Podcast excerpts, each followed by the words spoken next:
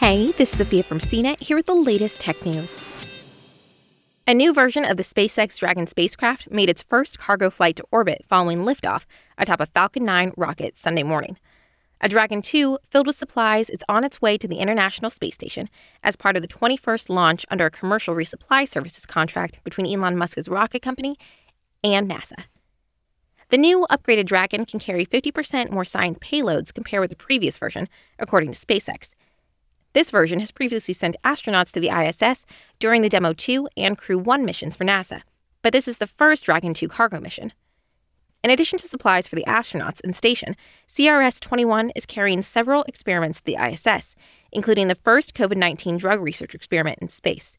A number of biological investigations will take advantage of technologies like tissue on a chip and brain organoids, which can be used to simulate human tissue and record how it responds to microgravity. Another experiment on board is BioAsteroid, which aims to help determine whether organisms such as fungus could be used to help extract valuable substances like rare earth metals from asteroids, to mine them, or even sustain bases on other worlds. Also flying on the Dragon is a new airlock module from NanoRacks that's similar to a Japanese airlock already on the I S S, but significantly larger.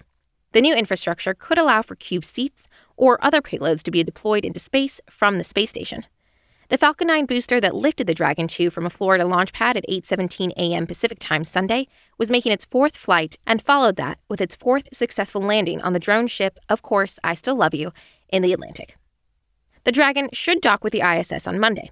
Its arrival will be broadcast on NASA T V starting at eight thirty p.m. Pacific Time, with docking scheduled for ten thirty a.m. Pacific Time. You can watch the official stream of NASA T V at C net dot com. For more of the latest tech news, visit C net dot com.